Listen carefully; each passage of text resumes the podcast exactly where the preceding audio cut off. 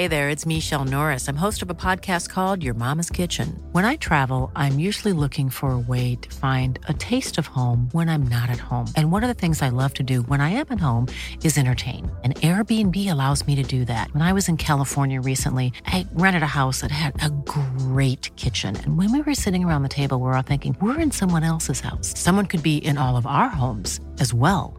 If you have a home, but you're not always at home, you have an Airbnb. Your home might be worth more than you think. Find out how much at airbnb.com/slash host. Talk Sport. Welcome along to the Talk Sport hit. I'm Fern Bolt. And I'm Kane Reeves. Coming up, do players not feel as much pressure without fans in stadiums? And the luxury life of UFC fighters. Well, Saturday's Premier League matches, there was plenty of pressure. I'm talking about blood pressure. Where else to start other than this? Bruno Fernandes from the penalty spot for Manchester United. He runs up right footed, rifles it into the top corner, earns all three points for Manchester United in the most controversial of circumstances. Manchester United secured their first Premier League win of the season with a dramatic 3 2 victory at Brighton. Oh my goodness, it was a wild one. After conceding an equaliser in stoppage time, a penalty was given for a handball. It was scored by Bruno Fernandes in the 100th minute. What was more shocking was that the VAR check was called after the final whistle blew. Well, funnily enough, before the win, Manchester United legend Rio Ferdinand he joined the game day exclusive and insisted that the squad need a new centre back before they can start winning trophies again. A long time I've been beating the, the drum about buying a centre half. I just think it's, it's, it's not going to solve every problem, but I think it's one of the biggest problems that I see at the football club at the moment. There's not a, a real dominant centre half, and that's a problem for me. And if you're going to win anything, you need that. Well, it was also a bitter pill for West Brom to swallow. They nearly, nearly, nearly took the win against Chelsea.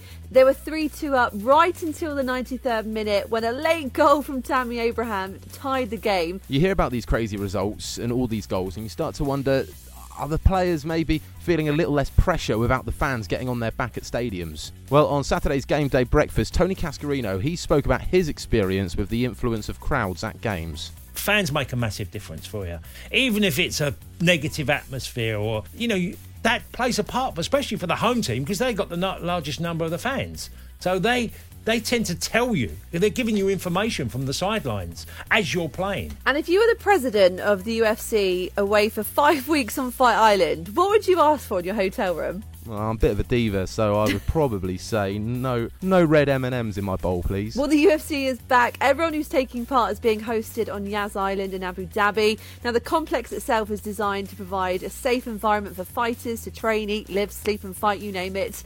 Well, the president Dana White has been showing off his incredible living quarters, and guess what? It's got a gym, a swimming pool, a full-blown candy bar and plenty of Conor McGregor's whiskey. Take away the gym, and that's my dream. we'll remember more Premier League action on Sunday. You can hear exclusive commentary of Sheffield United versus Leeds on Talksport from 12.